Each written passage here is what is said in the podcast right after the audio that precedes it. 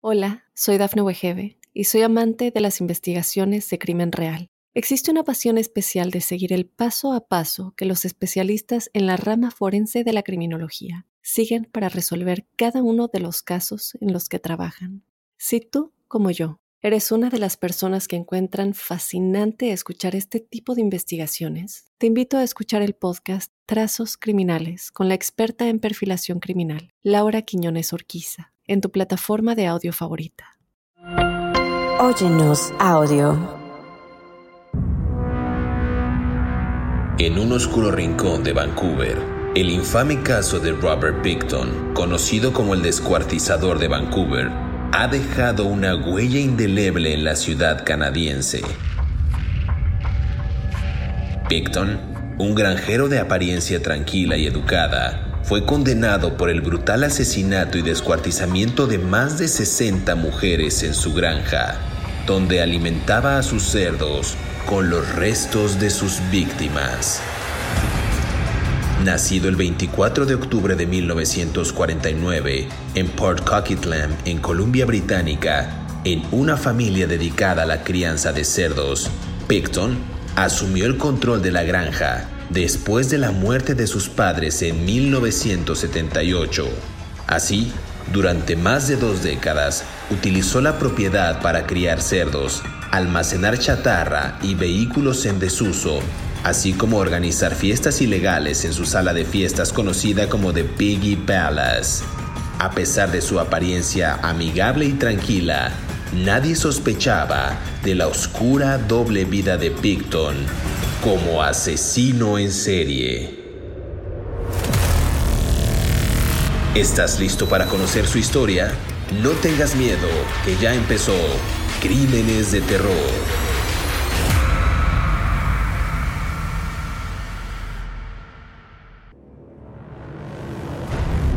Bienvenidas y bienvenidos a Crímenes de Terror. Si aún no se han suscrito al podcast, ya saben lo que tienen que hacer. Tienen que ir a su plataforma de contenidos favorito en Spotify, Apple Podcasts, Amazon Music o iHeartRadio para que le den seguir y les lleguen las notificaciones de los nuevos episodios que estrenamos cada sábado. El día de hoy vamos a conversar acerca de un asesino en serie bastante peculiar, canadiense, encontrado culpable el 9 de diciembre del año 2007 por seis asesinatos en segundo grado y sentenciado a cadena perpetua el 11 de diciembre del año 2007. Este hombre, Robert William Picton, también conocido como Willie Picton, trabajaba como criador de cerdos. Vamos a ver este caso que está, vamos a platicar este caso que está muy, pero muy interesante. Pero antes, déjenme darle la más cordial bienvenida a David Orantes, a quien yo he apodado el filósofo de la sangre, aquí en Crímenes de Terror. ¿Cómo estás, David Orantes? ¿Cómo le va, joven José Luis? Bien, vamos a hablar por primera vez, creo, si mal no recuerdo, de un asesino en serie canadiense, como tú bien dices, el señor Robert Picton, eh, Robert William Picton, si mal no recuerdo, quien, como tú bien dices, tenía una, este, un trabajo como criador de cerdos y muchas de sus víctimas le fueron alimento de sus de, los porcinos, ¿verdad? Entonces, eh, eso lo convierte en una persona profundamente despreciable. La razón por la cual vamos a hablar de este señor y que me parece muy relevante, voy a empezar por el final. Si tú me lo permites, joven José Luis, ¿verdad? No, pero por supuesto, este es tu eh, podcast, es, tú puedes hacer lo que tú quieras. No, no, no, bueno, no es mío, es de nosotros, pero bueno, es de la comunidad, es de la gente, ¿no? Que nos escribe. Mm, a ver, el gobierno de Canadá está bajo un escrutinio en estos momentos y una crítica muy fuerte, porque resulta que este señor eh, mm, puede salir en libertad condicional a partir del año 2027, dentro de tres años, ¿no? Él fue condenado... Eh, Ah, por los seis asesinatos de mujeres, aunque mató a 26, pero solo se le pudieron comprobar seis. Y las familias de las víctimas están profundamente indignadas en Canadá porque no entienden cómo es posible que el gobierno haya gastado tantos recursos, tantos años de investigación, a este hombre haya causado tanto dolor y ahora de repente puede salir libre eh, bajo con libertad por buena conducta en el 2027. No quiere decir que vaya a salir, ojo, eh. No estoy diciendo que va a salir, pero puede salir. Entonces yo aquí lo que pregunto es, ¿los asesinos en serie merecen la libertad? Y no me lo contestes tú o no, tú si sí o no, ni yo tampoco lo voy a contestar. Que nos conteste, la audiencia, a lo mejor pueden interactuar con nosotros en las redes sociales, tuyas o mías, y este, o de Mundo Now, y decirnos qué opinan, porque a mí me parece importante abrir este debate en términos legales y morales, ¿no? O sea, este señor merece estar libre después de haber sido condenado por seis homicidios de mujeres eh, y a partir de ahí podemos empezar a contar toda su historia, si, tú gustas, ¿no? Me encanta, me encanta la idea. Por favor, acuda a las redes sociales de David Orantes, mías, José Luis Montenegro, un servidor, o a las de Mundo Now, para que nos comente si ustedes creen que es válido que un asesino en serie obtenga su libertad y si es así, bajo qué condiciones les gustaría, ¿no? Que a mí me parece deleznable, me parece deplorable y también me daría miedo encontrarme a Willie Picton después de haber alimentado a, a sus cerdos con restos humanos, pues evidentemente no quisiera yo ser el próximo, ¿no? Entonces vamos a hablar de este hombre, Robert Picton, al que cariñosamente le llamaban Willie, nació el 24 de octubre de 1949 en la localidad de Port Coquitlam, en la Columbia Británica, a unos 30 kilómetros, dicen, al este de Vancouver. Lo que sabemos de este sujeto, que bueno, a simple vista, si usted tiene la oportunidad de googlear su nombre, Robert Picton, pues parecía realmente un homeless, ¿no? Una persona sin hogar, un sujeto con una barba prominente, eh, una calvicie muy pronunciada, sí tenía un aspecto pues realmente de un, de un sujeto desquiciado, ¿no? Que estaba fuera de sí, con su psique trastornada, mal vestido, e inclusive podría parecer que pues con un olor bastante fétido. Bueno, yo, yo asumo esas cosas por la fotografía que veo. Quizás pueda yo estarme pasando de listo con su descripción, pero lo estoy juzgando nada más por una simple imagen. Él era procedente de una familia cuyas últimas tres generaciones, como ya lo habíamos anticipado, se dedicaban a la crianza de cerdos. Este hombre, junto con sus hermanos Linda y David, sufrieron abuso y violencia por parte de sus padres, Leonard y Louis. Y vemos otra vez el factor del que hablamos cada episodio que infancia puede ser destino, en ocasiones sí, en ocasiones no, pero este hombre, eh, bueno, en su infancia habría sufrido este tipo de flagelos. ¿Tú cómo lo ves, David Orantes? ¿Es una determinante o no para cometer sus crímenes o eh, nos encontramos otra vez frente a un sujeto oportunista que nada más quiso eh, pues, sacar sus trastornos a través otra vez de la violencia? Este, yo estoy enojado contigo porque acabas de hacer una descripción de una persona dijiste, es un tipo despreciable por su calvicie y por su larga barba. O sea que la gente con barba larga y calvicie es despreciable. A veces. Nomás ahí te la dejo, ¿no? Entonces, para variar, para no variar, estoy absolutamente en contra de lo que acabas de decir, joven José Luis, porque es estereotipar a unas personas, ¿no? O sea, yo creo que este digo hay mucha gente barbona y con, y con y calva que es muy buena gente pero está bien te la vamos a valer. Es que yo estoy, yo, estoy, este estoy cómo se dice estoy eh, con ese sesgo porque sé que obviamente es un es un sujeto que le hizo daño a la sociedad y hablo en específico de Robert Picton en una imagen que veo como en una especie de casa abandonada vecindad donde realmente se ve en eh, o sea en una muy mala facha pero no todos los barbones y pelones son despreciables. Tengo amigos así entonces no no, no se dejen guiar Este, bueno, ok. A ver, él, él es hijo de un señor que se llamaba Leonard Picton y una señora que se llamaba Louise Arnall.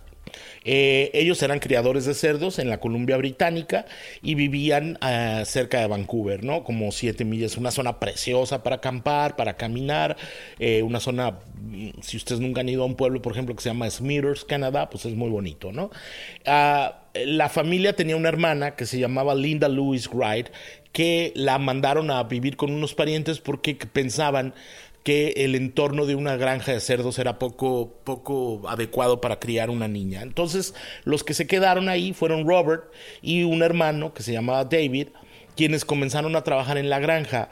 La mamá era muy exigente con ellos, ¿no? Prácticamente desde muy niños, desde, que eran críos de 5 o 6 años, ellos ya tenían que tener, tenían responsabilidades en la crianza de los cerdos.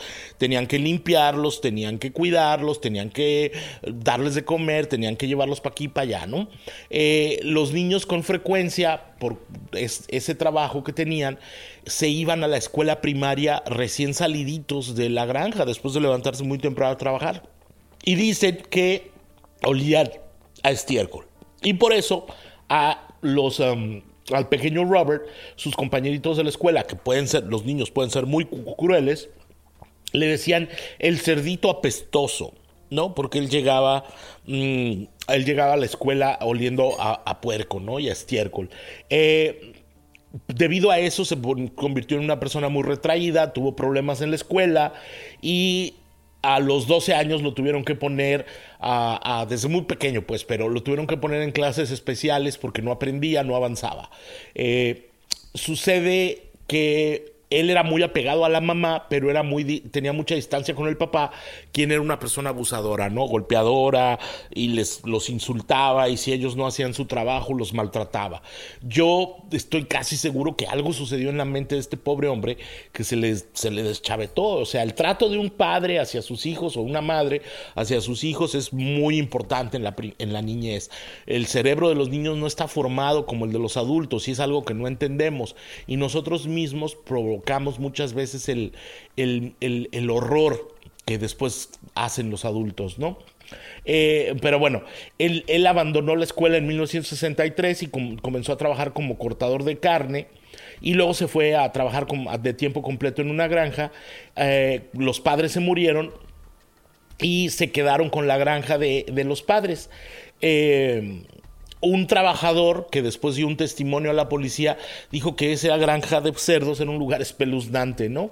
Eh, y que había un jabalí que tenía Pickerton que lo usaba como perro de guardia en la jaula, ¿no? Entonces, eh, digo, en la granja. Entonces era todo un lugar, un, lugar un poco creepy, pues, ¿no? Y ese fue el entorno en el que creció este hombre, que después se convertiría en uno de los asesinos en serie más importantes eh, eh, de la historia de Canadá. Cuando digo importante, no lo estoy ensalzando, sino estoy diciendo por su relevancia criminal. Y vamos a hablar en el siguiente segmento cómo a pesar de que este hombre tenía una apariencia pues realmente amigable, digo, la, la facha y el aspecto no eran eh, pues, o sea, como buenos, no era un sujeto atractivo ni nada, pero era amigable. Nadie sospechó que este tenía una doble y oscura vida como asesino en serie. Utilizaba el barrio rojo, como le denominaban, de Vancouver, donde se encontraba él con trabajadoras sexuales y también con adictos a las drogas. Este era su territorio de casa para seleccionar a sus víctimas. Vamos a hacer una pausa aquí en Crímenes de Terror y regresamos para seguir conversando acerca de Robert Picton. No se despegue.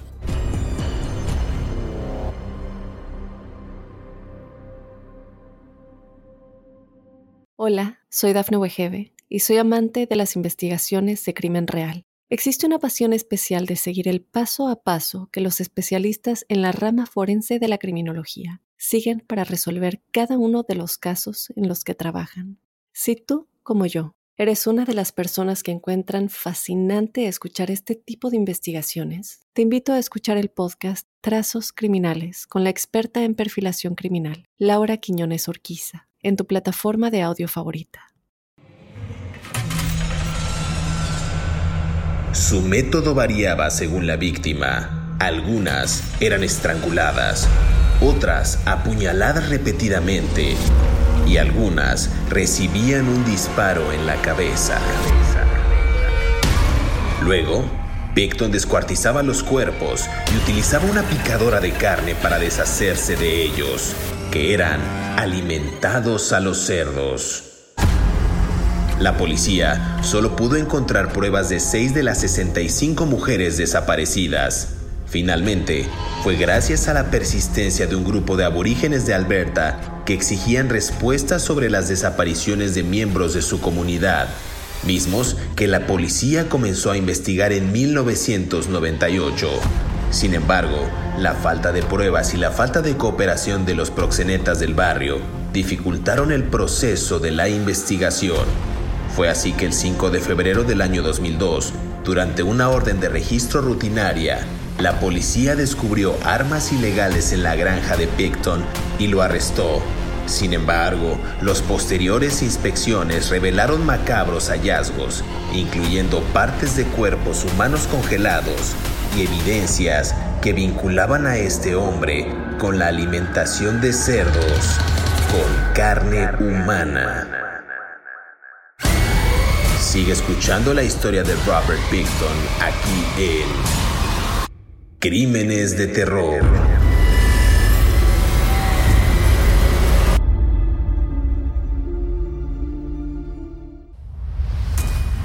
Regresamos a Crímenes de Terror y estamos conversando acerca de Robert Picton, este hombre que utilizó una granja, un criadero de cerdos para ultimar a sus víctimas y también para repartir como si fuera alimento para porcinos estos restos humanos. No me imagino que si de por sí estos lugares son fétidos, imagínense la descomposición de los cuerpos y cómo pudo haber olido ese lugar donde este hombre atrajo a ciertas mujeres para ultimarlas de las peores maneras. David Orantes, ¿cómo podemos ir avanzando en esta cronología eh, podría ser que hablemos del modus operandi de Picton, que era muy similar. Él atacaba, vejaba a las mujeres, las estrangulaba o les disparaba para darles muerte. Después estos restos, como decía, eran ingresados en una picadora o, demoledora de carne y el resultado pues, era alimento para cerdos. Imagine usted la escena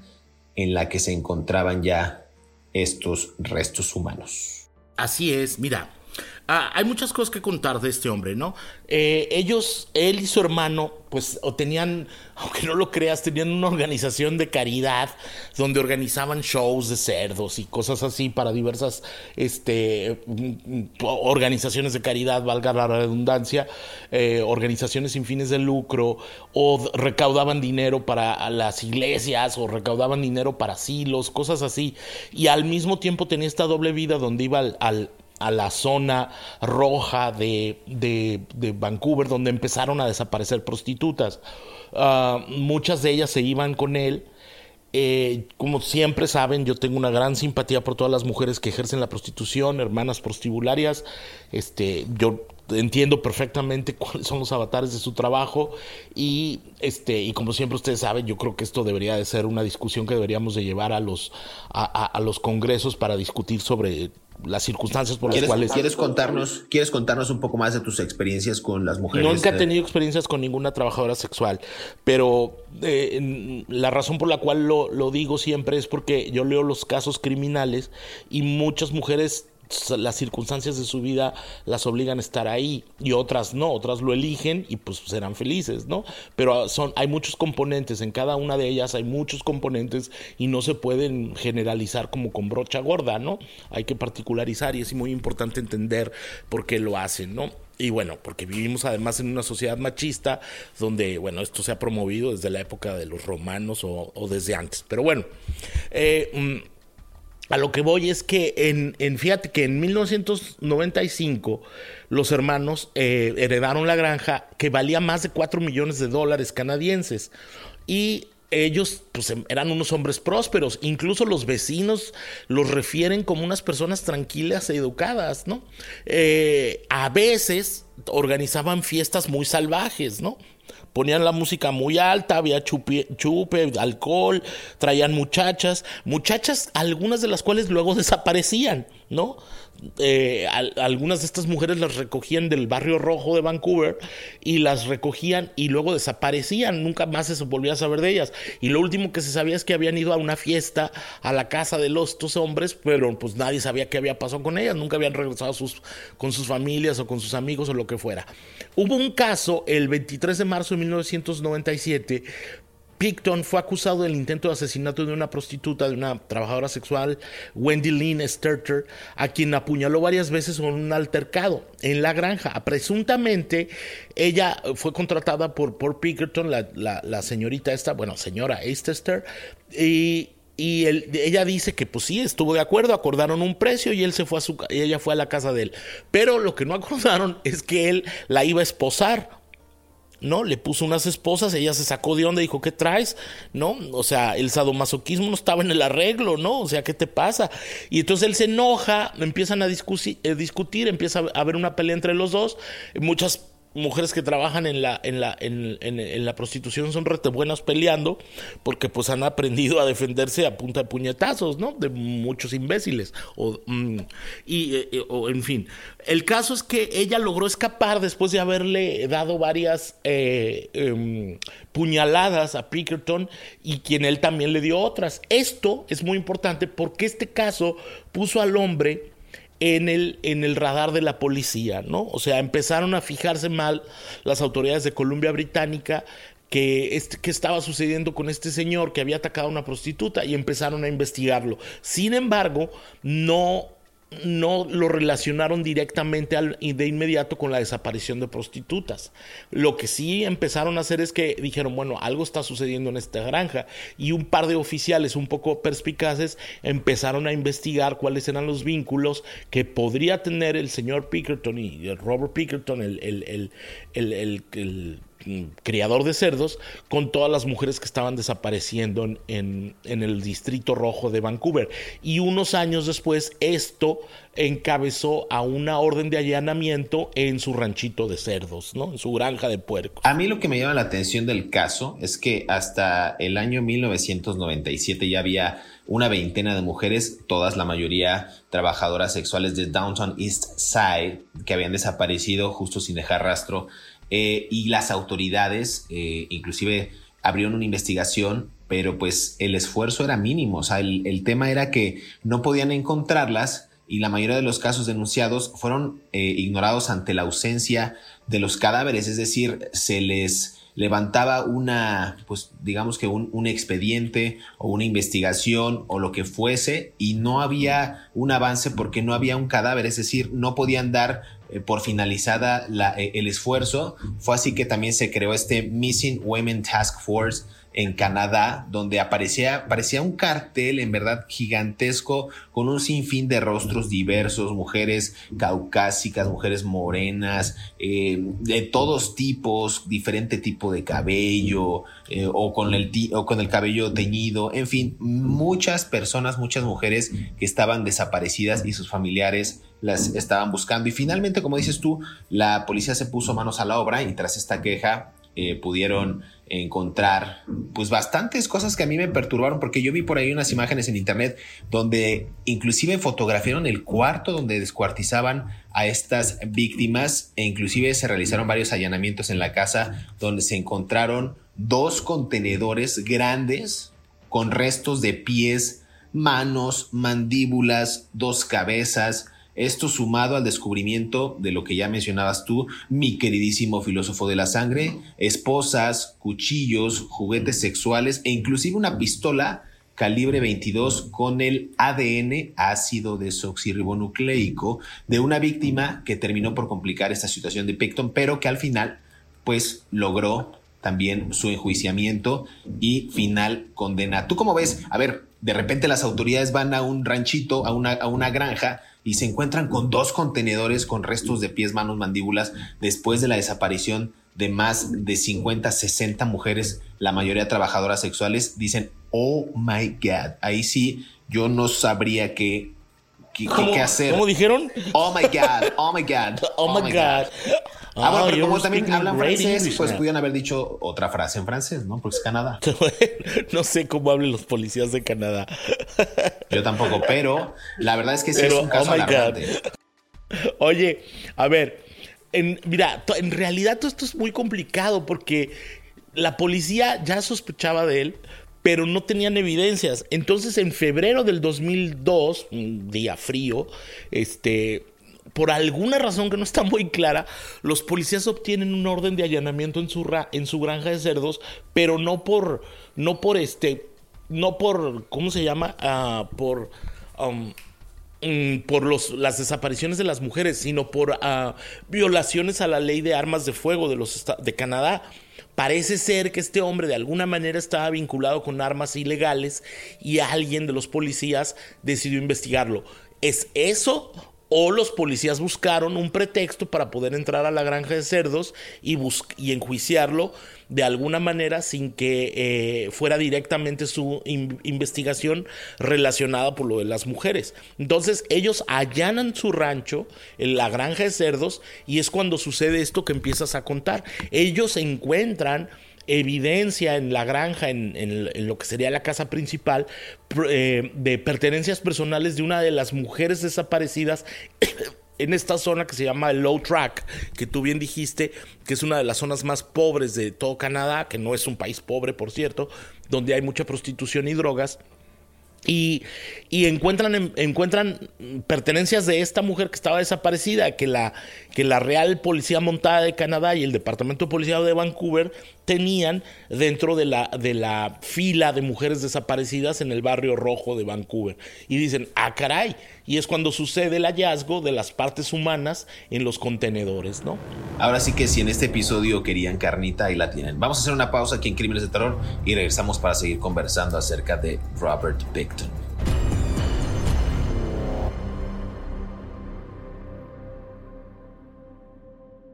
Hola, soy Dafne Wegebe y soy amante de las investigaciones de crimen real. Existe una pasión especial de seguir el paso a paso que los especialistas en la rama forense de la criminología siguen para resolver cada uno de los casos en los que trabajan. Si tú, como yo, eres una de las personas que encuentran fascinante escuchar este tipo de investigaciones, te invito a escuchar el podcast Trazos Criminales con la experta en perfilación criminal, Laura Quiñones Orquiza, en tu plataforma de audio favorita.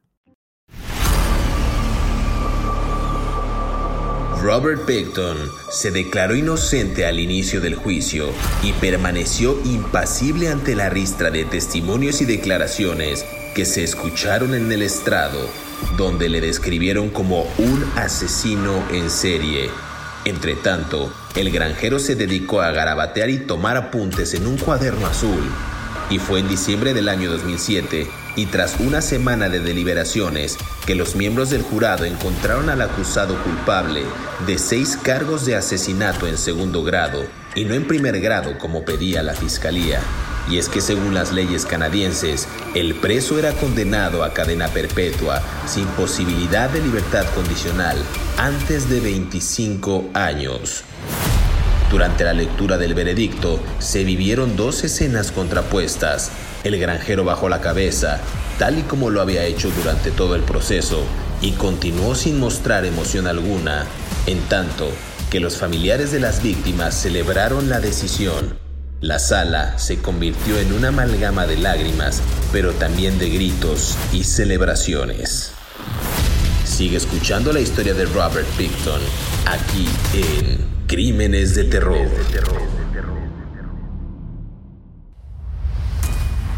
Regresamos a Crímenes de Terror, estamos conversando acerca de Robert William Picton, a quien también eh, apodaron el destripador de Vancouver, el, asesino de Vancouver,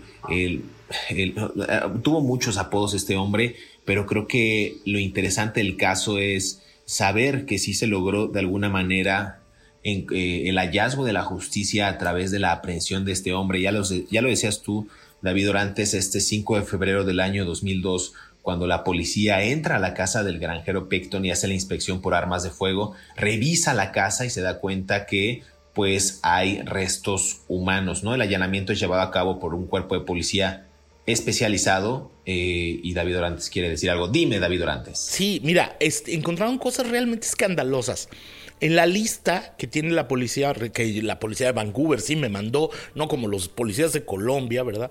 La policía de Vancouver encontró una serie de cosas que son realmente espeluznantes. Por ejemplo, este, encontraron cráneos humanos partidos a la mitad, ya sin, ya sin piel, o sea, no, ya sin restos, los habían serruchado a la pura mitad y los No vayas a vomitar, no vayas a vomitar, por favor. Estoy a a punto de. Por favor, David Orantes, no vomites. En este momento, David Orantes está conteniendo su vómito. Eh, escuchas. Es que me da mucho asco estas cosas. Yo no sé por qué hago este podcast y me pongo.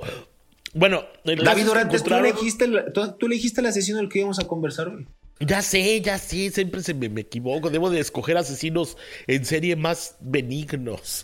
bueno, el caso es que encontraron cráneos humanos partidos a la más decentes.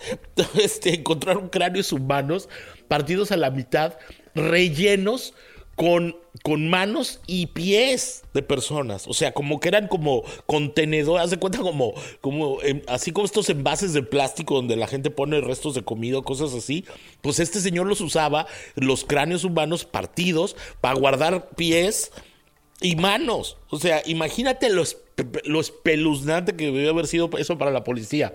Por supuesto, encontraron ropa de 33 mujeres dientes y mandíbula. Se pudo comprobar que pues de esas 33 la mayoría había desaparecido en la zona roja de Vancouver.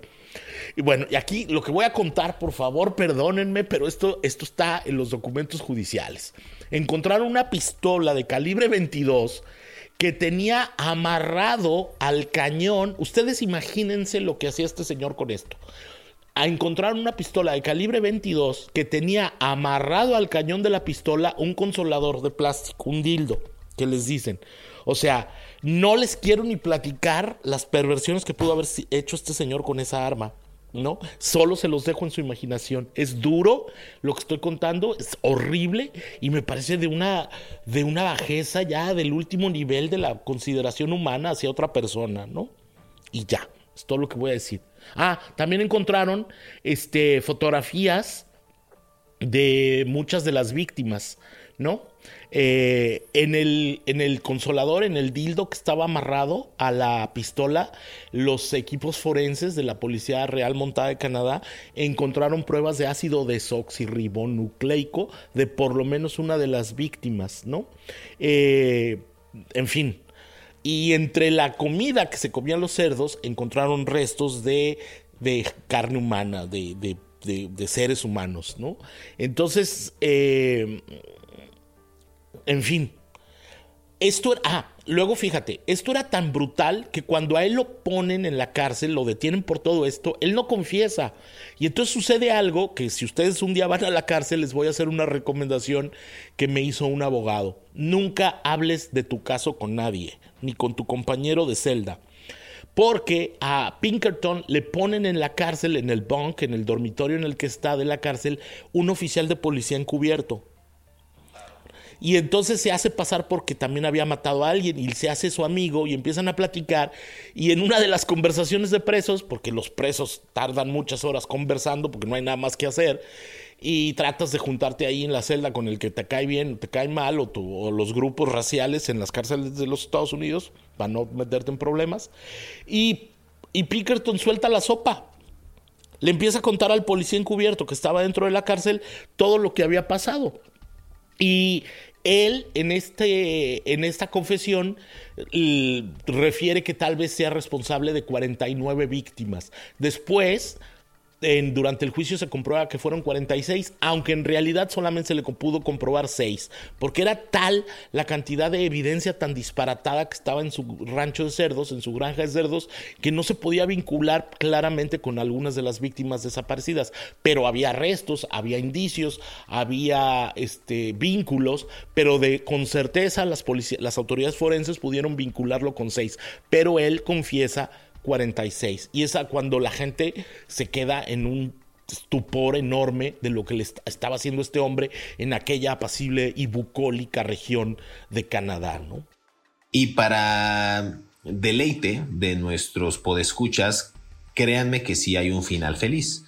El viernes 22 de febrero del año 2002, la policía arresta a este engendro, lo acusa de asesinato en primer grado de dos mujeres, de Serena Abbott Suway y de Mona Wilson, y el 2 de abril, la policía también lo acusa del asesinato de tres mujeres más, de Jacqueline McDonald, de Diane Roque, de Heather Button Lee, y un sexto cargo de asesinato le es adherido días después, el 9 de abril del año 2002, por el crimen de Andrea Josbury, seguido de otra séptima acusación por el crimen de Brenda Wolf, y otros cargos más por las muertes de otras mujeres que son bastantes, Georgina Papin, Patricia Johnson, Helen Hallmark y Jennifer Forminger. O sea, son varias de las mujeres a las que se les atribuyó que este sujeto las asesinó. Estos crímenes fueron atribuidos a este hombre. Y lo que tú decías a mí me asombra, ya para ir cerrando el episodio del día de hoy de Crímenes de Terror, eh, las excavaciones en la granja de Picton, eh, pues realmente fueron muy costosas para para el Estado. Eh, dicen que esta investigación ascendió a los 70 millones de dólares según el gobierno de la Colombia Británica y luego de esto también la granja fue embargada y todas las construcciones fueron demolidas. Eh, fueron muy costosas también estas investigaciones forenses porque justamente costaba trabajo determinar qué víctimas habían sido encontradas en la granja, analizar cada uno de los elementos que habían hallado, decías tú muy bien, la ropa, los juguetes sexuales, eh, inclusive restos. Ustedes saben que cuando hay vejaciones sexuales, pues tienen también que analizar todo tipo de sustancias, en fin, inclusive la propia comida de los cerdos. O sea, eh, día tras día era una polémica, día tras día era una investigación nueva. Eh, y esto dio pie a otra polémica, ya que se cree que muchos de estos cerdos que Picton crió crecieron comiendo carne humana, ¿no? Esto también evidentemente preocupó al gobierno de la Columbia Británica que quería saber a quiénes habían sido vendidos estos cerdos. No sé si por algún tipo de posible infección o simplemente para que esos cerdos que fueron criados con eh, carne humana no llegaran a las manos de otros comensales en Canadá y que pudieran ingerir estos alimentos. Entonces, si era una cadena bastante extraña eh, en investigación y también en el cuidado de la sociedad, pues que permitió que este caso fuera muy sonado y como bien decías tú, que le costara bastante al Estado e inclusive no solamente en dinero, sino en imagen. No sé tú cómo lo veas, pero me parece que este caso ha sido uno de los más completos y complejos de los que hemos conversado aquí en Crímenes de Terror y que toca evidentemente varias fibras de lo psicosocial. David Orantes. Sí, la verdad es que es un caso muy complicado, tiene demasiadas eh, eh, aristas que analizar y yo me quedo con lo que me, quedo con lo que dije al principio. Que, en febrero de este año, en febrero del 2024, las lo que se llama el Parole Board of Canada, la, la Comisión de, de Libertad Condicional de Canadá, anunció que este señor es elegible para salir en libertad en el 2027. Entonces yo digo, ¿en qué están pensando las autoridades? O sea, qué falta de respeto a las familias. Tú leíste los nombres de las víctimas. O sea, ¿qué puede estar sintiendo en este momento, no sé, la prima de Serena Abstaway o, los hermanos de Jennifer Lynn Furminger o, la, o, los padres de, si es que viven, de Tania Hollick o, los amigos de Tiffany Drew? ¿Qué pueden estar sintiendo en este momento? Son algunas de sus víctimas. ¿Qué pueden estar sintiendo en este momento en que el Estado les avienta en la cara, les escupe, literalmente diciéndoles, ah, al que mató a todas esas mujeres, lo vamos a dejar salir libre. Yo, yo, no, yo no lo concibiría. O sea, además, no es un hombre que se haya rehabilitado, ¿no? O sea, porque ¿cómo te rehabilitas de estos horrores? Pues, ¿no? Yo sí quisiera abrir un debate con nuestros podescuchas, como tú les dices, en Chile, en España, en México, en Estados Unidos, en Panamá, República Dominicana, Venezuela, donde nos escuchen, que nos digan, que eh, un asesino en serie de estas dimensiones merece salir en libertad? Pues dijiste que no diera mi punto de vista, pero yo diría que no. Entonces, vamos a dejarlo ahí para que la gente comente, para que la gente nos, nos haga llegar sus comentarios a través de las redes sociales de Mundo Now, a través de las cuentas de David Orantes y de un servidor José Luis Montenegro. Y queremos agradecer, gracias por este episodio, David Orantes. Queremos agradecer a todos que, a todos aquellos que cada sábado escuchan un nuevo episodio de Crímenes de Terror. Recuerden que pueden suscribirse en Spotify, en Apple Podcast, en Amazon Music y en iHeartRadio. Por favor, déjenos una reseña también, porque así seguimos creciendo en estas plataformas. Y nos escuchamos en el próximo episodio de Crímenes de Terror.